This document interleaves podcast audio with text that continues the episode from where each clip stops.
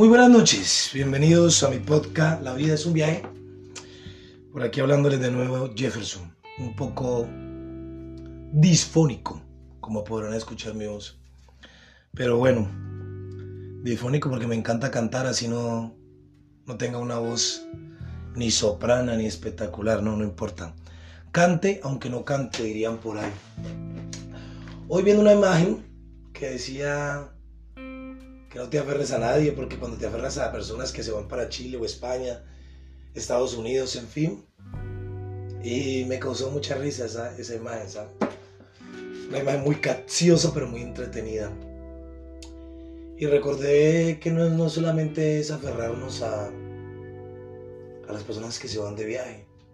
Hay otras personas que no se van de viaje para otros países, sino que se van de viaje de nuestra vida porque era necesario aprender algo de ellas y que ellas aprendieran algo de nosotros.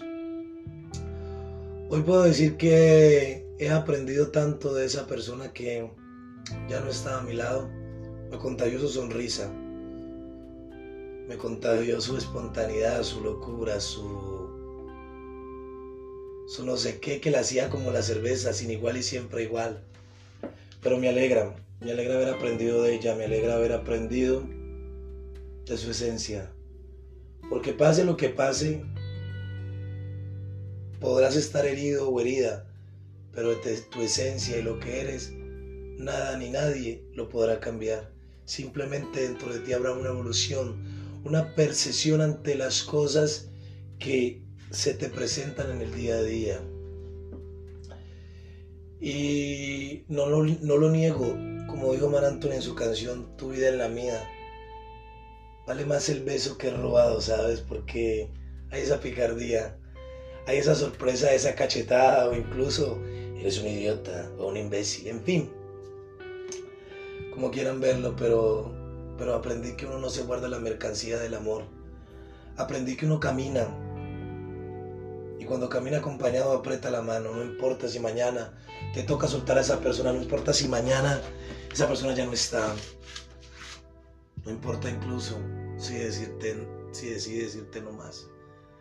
Pero piensa en los momentos que vivieron felices, en los cholados que se comieron, en las picadas que disfrutaron los sábados, en las películas de Netflix que vieron los sábados, cuando se encontraban fugaces, parecían amantes, parecían dos locos enamorados, pero ella no están entonces, no importa si el viaje es corto, si el viaje es largo, si la persona va a irse lejos o va a irse cerca, no importa. Importa el momento que estás viviendo con esa persona. Ahí. Siempre recordaré los sábados. Siempre. Siempre lo recordaré y lo recordaré como algo bonito.